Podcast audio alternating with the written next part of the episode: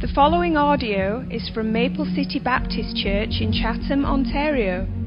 For more information about Maple City, please visit us online at maplecitybaptistchurch.com.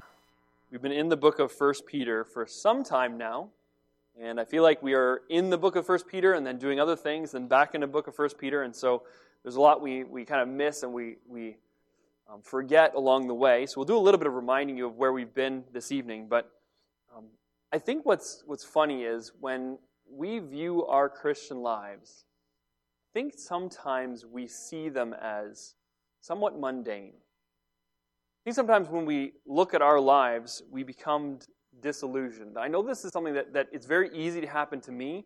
I know it happens to people that I love and people that I, that I know, that um, we live this life and just the day to day, the drudgery, the difficulty that comes, you sometimes feel like, what's, what's going on? I mean, what is the Lord doing? What are we accomplishing? Are, is this really worth it? I mean, when we look at the Word of God, we see these people who are confronted with huge obstacles, and then they have this massive God who does miracles and leads them through it.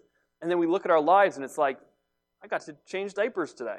You know, or I mean, I got to do something that really didn't feel like it had eternal consequences.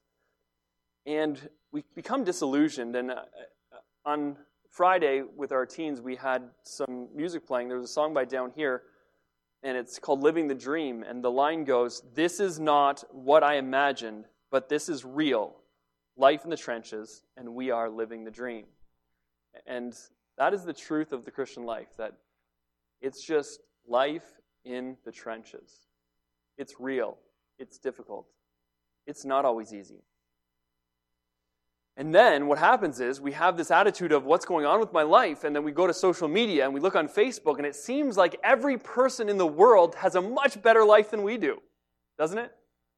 You know, we look out and we see it's like everybody's always on vacation, right? Or their feet are just so much more beautiful than yours. You can't get the picture right.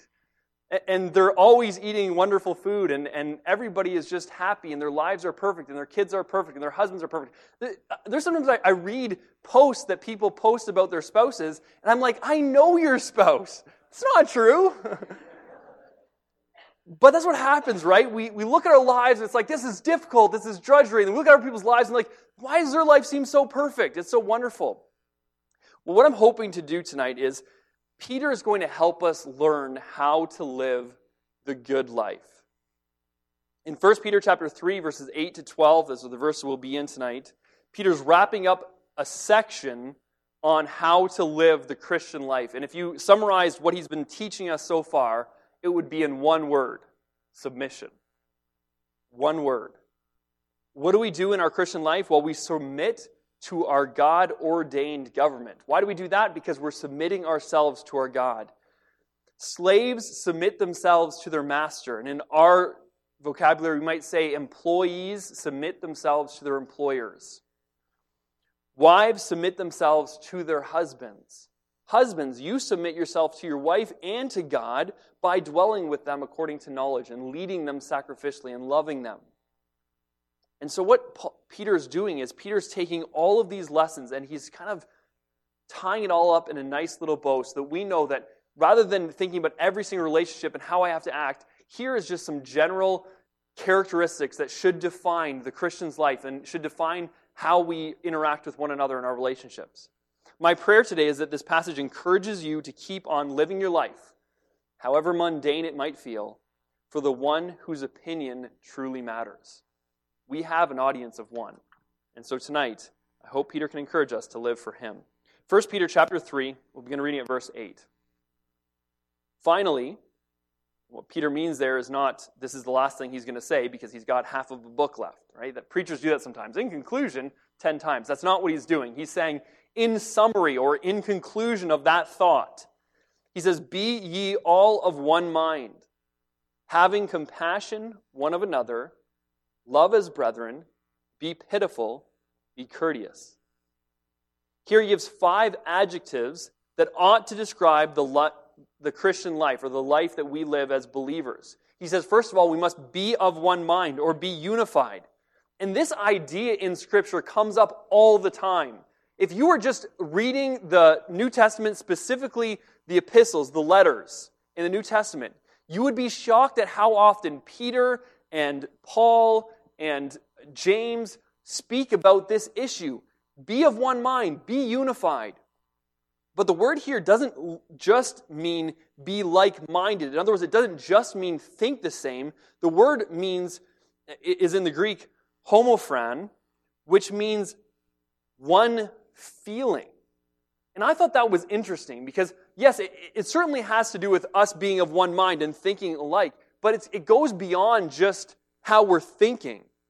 The idea here is have the same feeling or feel like one another or know what each other is feeling. And that is really helpful for me. It's not just okay if, if I know what you're thinking and we can think along the same lines and we, we spend our lives and our relationships up here in the academic world. We must take this beyond that where we have each other's feelings in mind. We know what's going on in each other's hearts.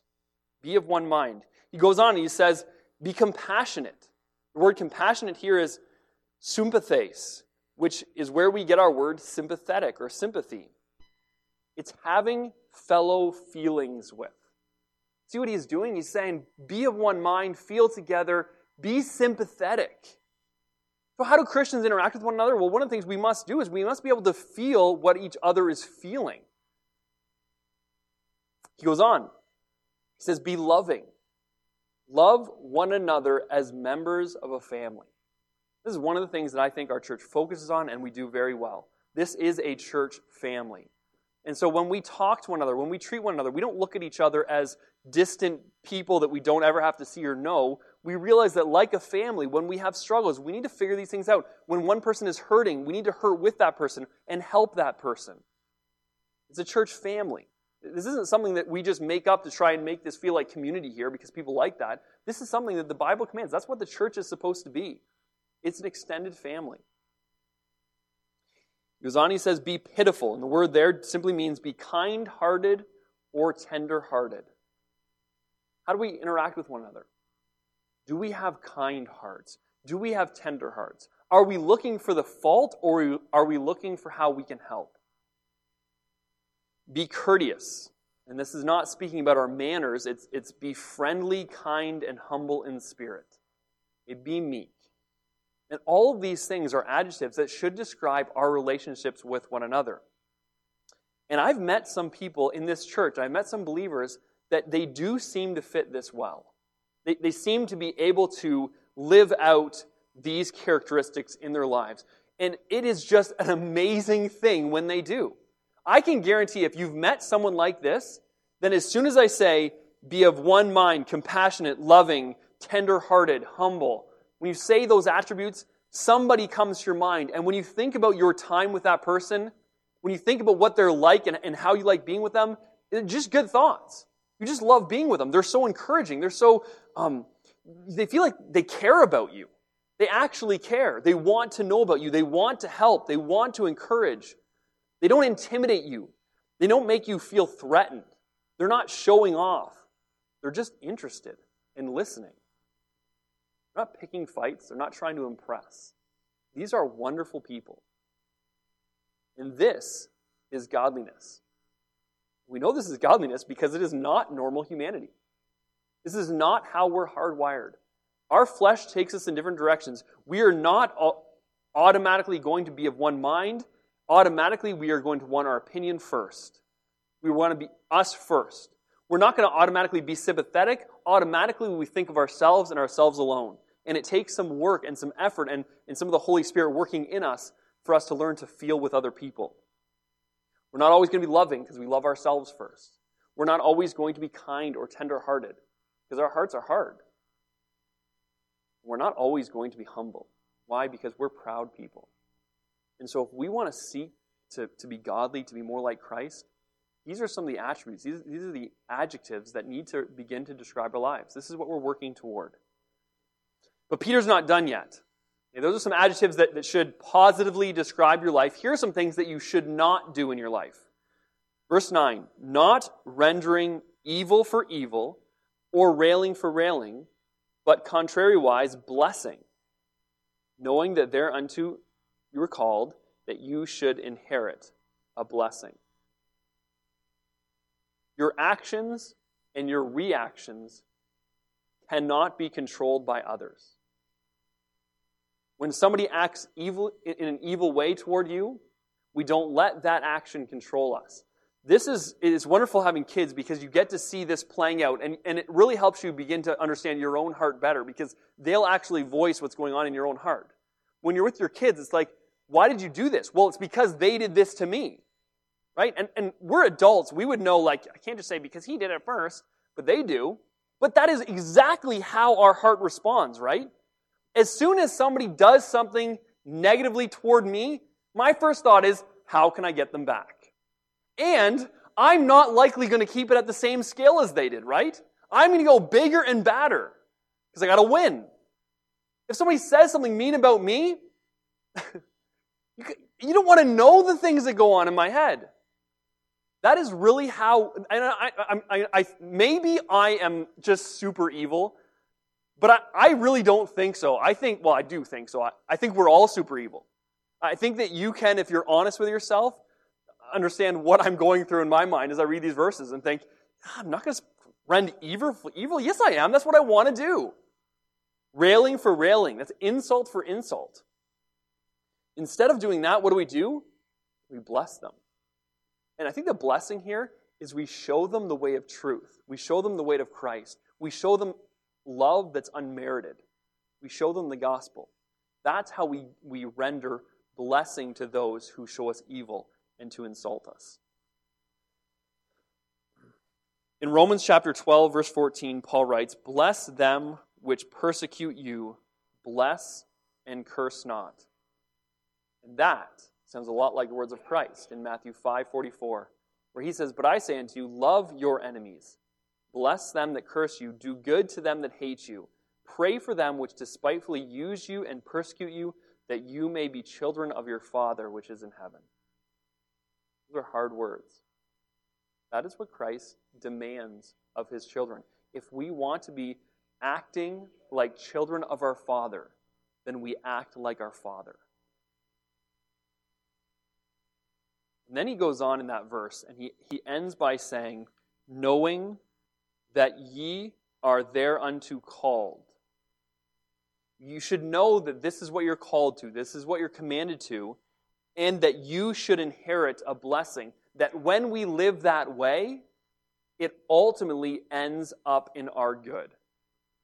That God's calling on us isn't, I expect you to go against all your natural inclinations and forever just struggle and forever not be able to, to get justice.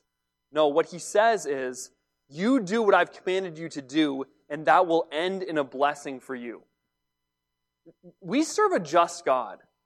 We serve a God of justice. And so we don't have to be justice police all the time. We don't have to make sure everybody gets what's due to them. That's not our job. That's our Father's job.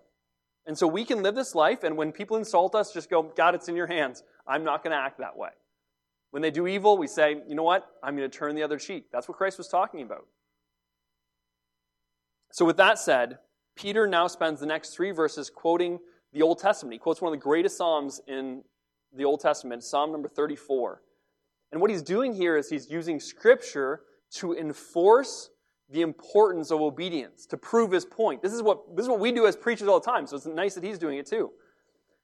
He says in verse 10 For he that will love life and see good days, let him refrain his tongue from evil and his lips that they may speak no guile. He begins and say, says, You want to have a good life? You want to see good days? You want things to go well for you? What do you do? Well, you just act on all your natural inclinations. You get people back. The funny thing is, every single time we act that way, every time we rend evil for evil, every time we don't show compassion, every time we love ourselves in of, instead of other people, we always think that it's going to turn out better for us. We think that we're being helpful for ourselves, right? Like, that's why we do these things. That we love ourselves, and, and so we want what's best for ourselves, and we want to do what we want to do.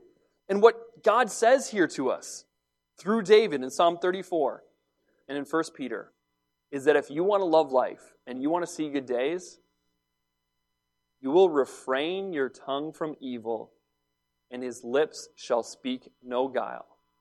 Verse 11 Let him eschew evil and do good. Let him seek peace and ensue it. For the eyes of the Lord are over the righteous, and his ears are open unto their prayers, but the face of the Lord is against them that do evil. And so we change how we speak, we change how we react, and we change our behavior. And we eschew evil, and we run from it, and we run from temptation. We seek peace, we follow the way of peace because we know that God is watching us. I want to read you Psalm chapter 34 because the Psalm, verses 11 to 19, they, they, they just expand on what Peter has just said here. And so we'll read Psalm 34 and then we'll look at some application this evening. Uh, David wrote this, and it's a psalm that's just wonderful for any of you who ever going, are going through difficulty. If you, if you want to know a psalm to turn to, remember Psalm 34. So David is going through a very difficult time, and he's looking to God for strength. In verse 11, he says, Come, ye children, hearken unto me. I will teach you the fear of the Lord. What man is that he desireth life, and loveth many days, that he may seek good? Keep thy tongue from evil, and thy lips from speaking guile. Depart from evil and do good. Seek peace and pursue it. The eyes of the Lord are upon the righteous, and his ears open to their cry.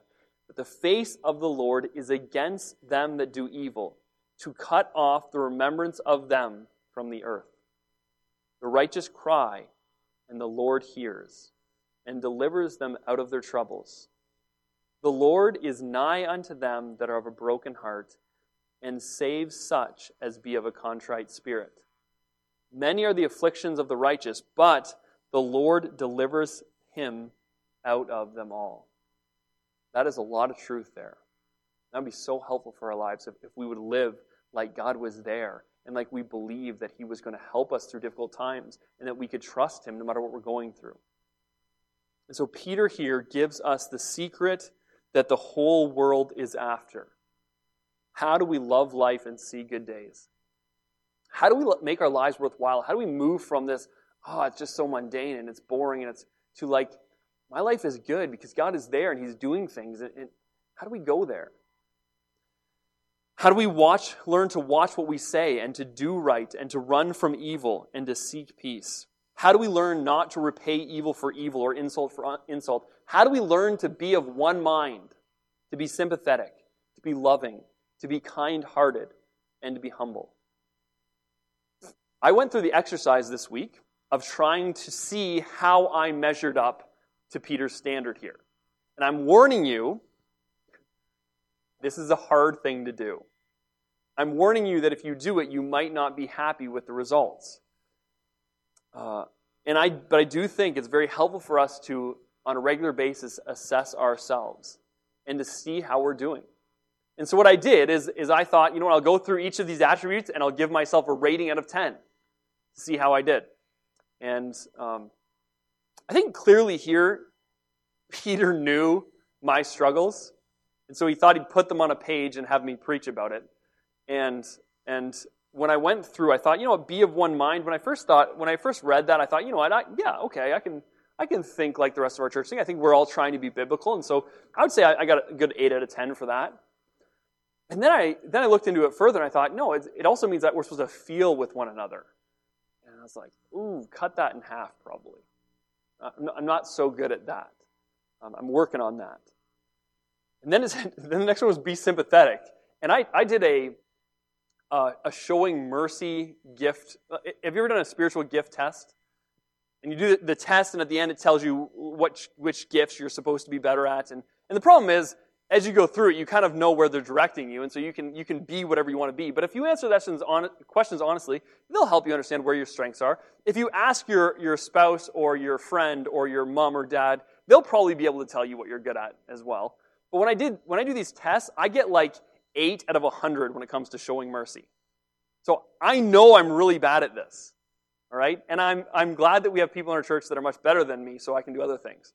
Um, listen, I, I, I know that there are some things, I'm not trying to have a pity party here. I know there are some things that I'm good at. I, I know that there are some things that I, I can do well in areas that God has gifted me and, and, and graces that I've seen in my life where He didn't lead, I didn't, I didn't go into some certain sin and I don't have that addiction. And I'm, and I'm grateful for those things. But I also know that there are some huge glaring weaknesses in my life and they're on display in this text. And this is one of them. Being sympathetic for people, I, I want to be, and I try to be, but I just can't seem to do it like Pastor can. I watch how he's able to deal with people, and I, and, and I see him, and I'm like, he just feels with them. And, uh, and I try and do that, and I'm like, oh, I'm, like I know it's it's hard and it's awful and it's difficult, and maybe it's because he, he talks about he's gone through a lot of difficulty. I, I haven't had a, a, ton of pain in my life, and so I haven't been able to, to learn to comfort those with the comfort God gave me. But when I think about this attribute, it's like, man, I gotta learn to be more sympathetic. The next one is to be loving, and that was that was a little bit better because I, I really do try and sacrificially love people when I'm given the opportunity. So I thought maybe six out of ten was fair.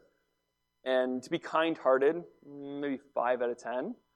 Um, to be humble, when you get when you get a question like humble, you can't even give a rating.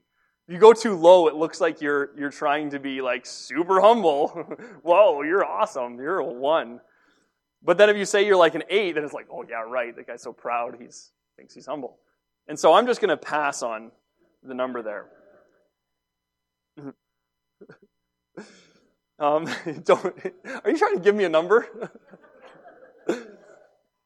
So we go on and we send, okay, when somebody insults me, yeah, I want to insult them back. Every once in a while, I, I have the wisdom not to. But I, I'm sure that, that that's my first inclination still, although I'm working on it.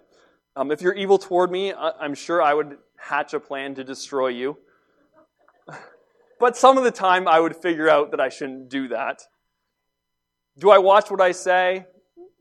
Yeah, okay, some of the time, a lot of the time. When I'm tired, I do poorly at that.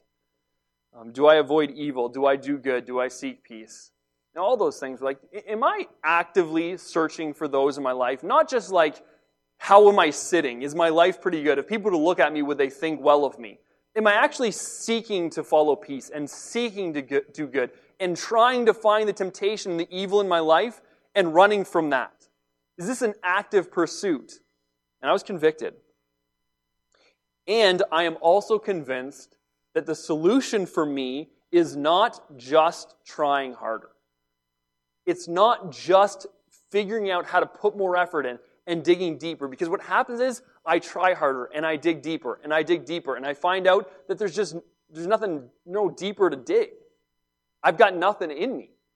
I've got no power to do this on my own. So we watch other people, we try and emulate them, and that, that can help. That's a good thing to try and do. But ultimately that won't do it either. I'm convinced that unless we have the power of God working in us, there is no way for us to be these things. There is no way any of us can do this. Even if we take this fruit and we staple it to our lives, eventually people will see it for what it is fraudulent fruit. It, it's not real, it just withers. I'm convinced that by the power of God, I can do better, and so can you. And I think Peter tells us three things that might help us. Three things here at the end of verse number 12. So the first one is this He says, God is watching you. For the eyes of the Lord are over the righteous. Recognize in your life that God is watching you, and hopefully as you do this, it will help you find the strength.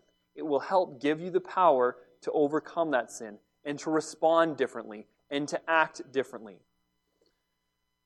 Do you realize that, the, that a person's presence in our life and recognizing that presence makes a substantial difference in our lives? I was coaching Avery, I've coached Avery and Miles so far in soccer. And it's amazing how they'll be playing and trying hard, but as soon as their mom shows up or their aunt shows up or their grandma shows up, all of a sudden they just have this, this different level of intensity where they're going to get that ball and they're going to get it down the field and they're going to try as hard as they can. Why? Because somebody's there watching. Because they sense that presence there and they want to do well for that person. If you're at work, it's amazing how suddenly employees who could find nothing to do all day long are so swamped and busy when the boss shows up. Somebody's presence makes a big difference.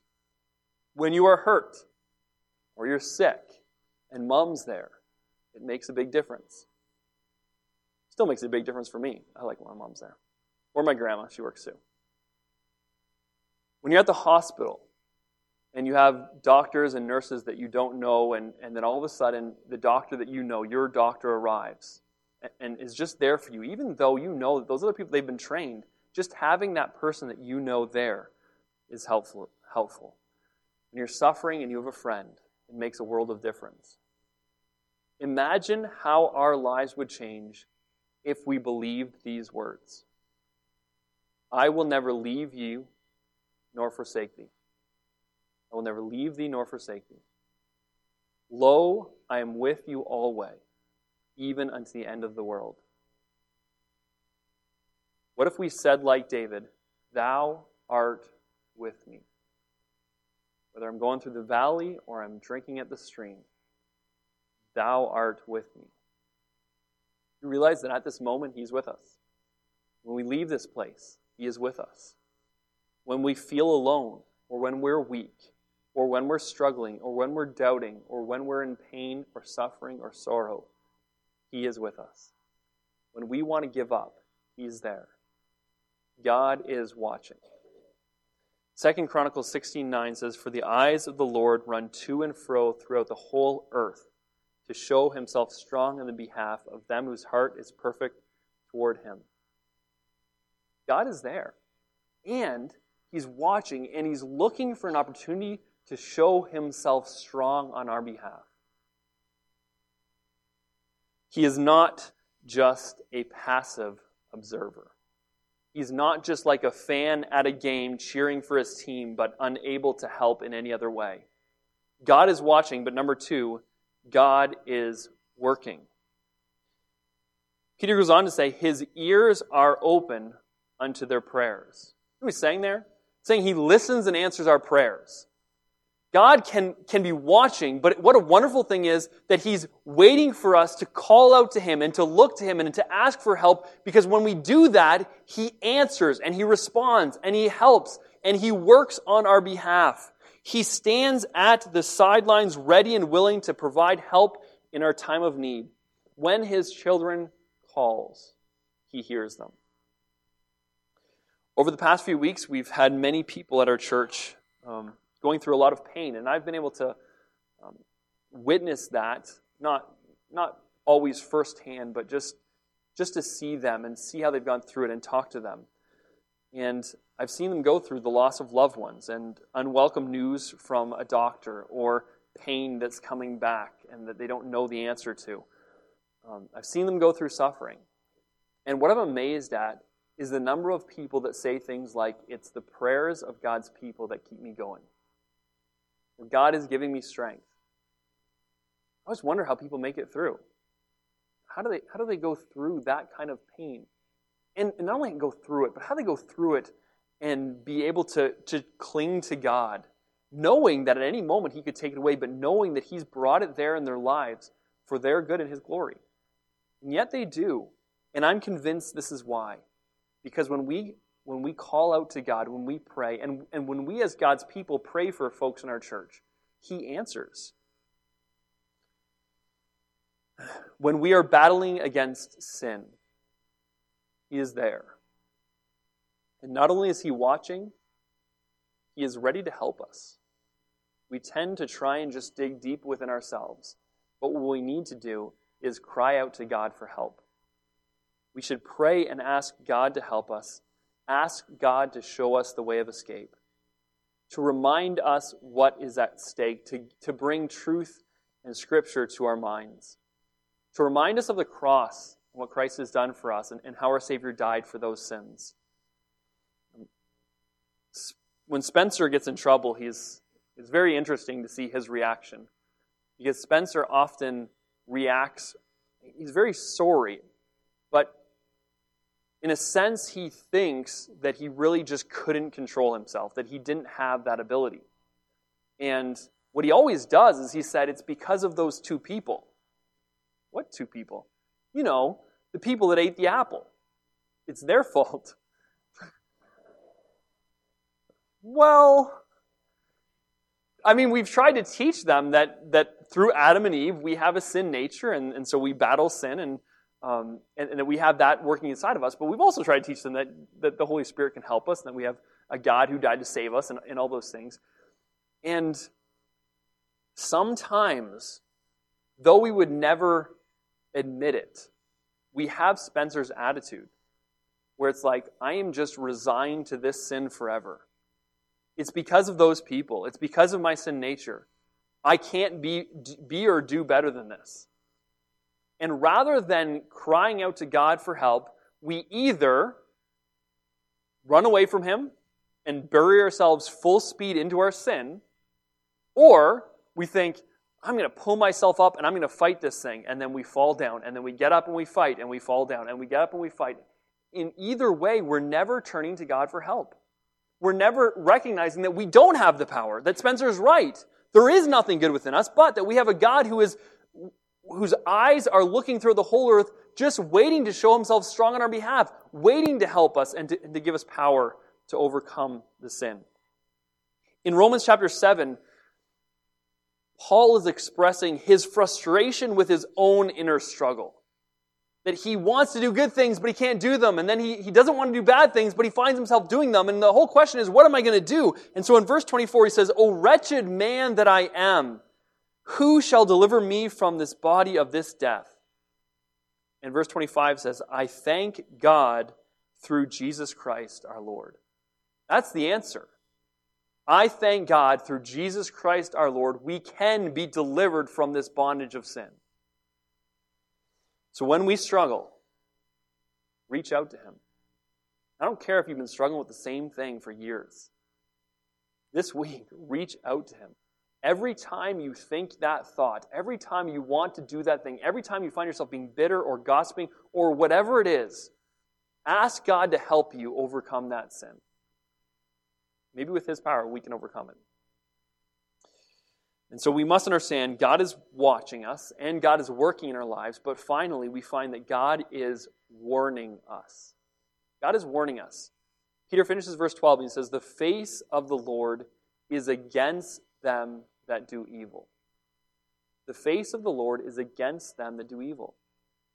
The, term do evil here is very vague. I think it's just, it's all encompassing. When, when we're walking away from the Lord's will and away from what God wants us to do, we should recognize that we have an all powerful, all knowing God who knows every thought, who knows every action, who knows every time our eyes blink.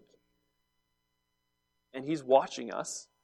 And when we do evil and when we run away from Him, it says the, His face is against us. I think we often do evil because we think the reward is worth it we don't do good because we think that doing good would be too costly, that it's too much work, that we can find an easier path. And these verses are reminding us, are telling us, that there, it's never an e- easier path when you're going through God, when you're, when you're standing ready to be judged by an all powerful God. And so when we're tempted to say, I don't care that God is watching, I don't care that He's working, I'm just going to do my thing, just remember, God is also warning you.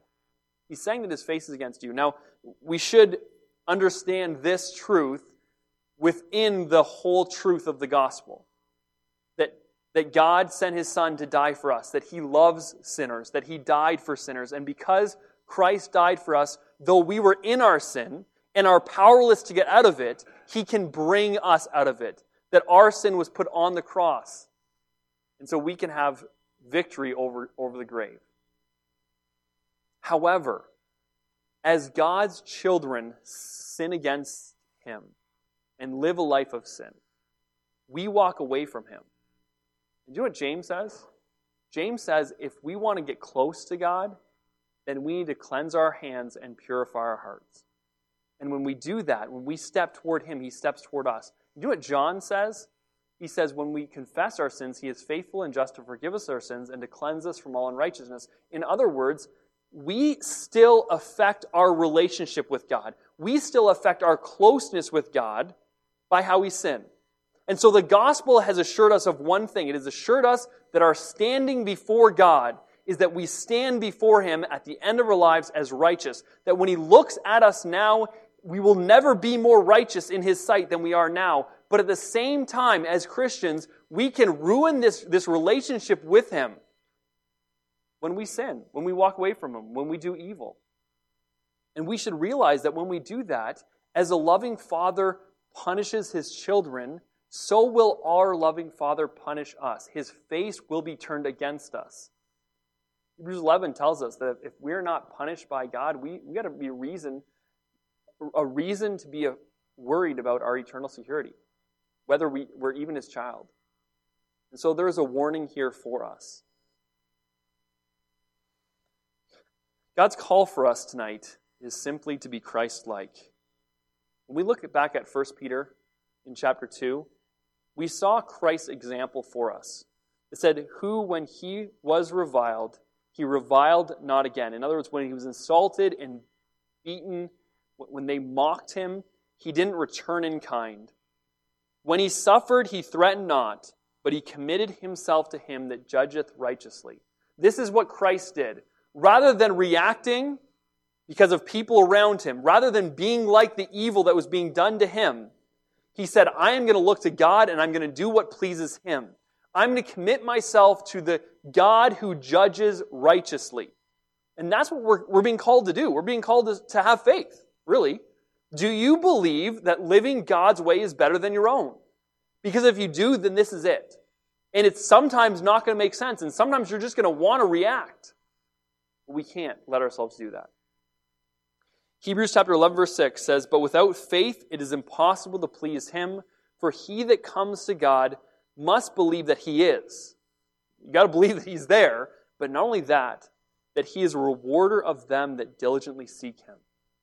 We must believe that it's better to live God's way than our way. We must believe that he will reward obedience, that there will be a blessing, as Peter promises here, and we must believe that his face will be against us when we disobey. We'll close with this quote by A.W. Tozer. I just want to I just want to plead with you. We should live as though God is there. We should live our lives as though we're living them in the presence of, of our Savior. That the one who died on the cross for our sins is with us every day. Because the truth is, He is. A.W. Tozer said, Why do some persons find God in a way that others do not? Why does God manifest his presence to some and let multitudes of others struggle along in the half light of imperfect Christian experience? Would you say that that describes a huge percentage of Christianity? It is the half light of imperfect Christian experience. Of course, the will of God is the same for all. He has no favorites within his household. All he has ever done for any of his children, he will do for all of his children. In other words, those people that you see that you're like, they just live like Christ. And it's wonderful to be around them. And they actually do those adjectives that we talked about that that's possible for you. That you're not an anomaly, that they're not an anomaly, that they're not one of the select few, that that can be you. All he has ever done for any of his children, he will do for all of his children. The difference lies not with God, but with us. And so may we leave this place and desire to walk closer with God, and desire to recognize his presence, and to understand that he's watching us and that He's working in our lives. And He's warning us if we choose to stray. Let's pray.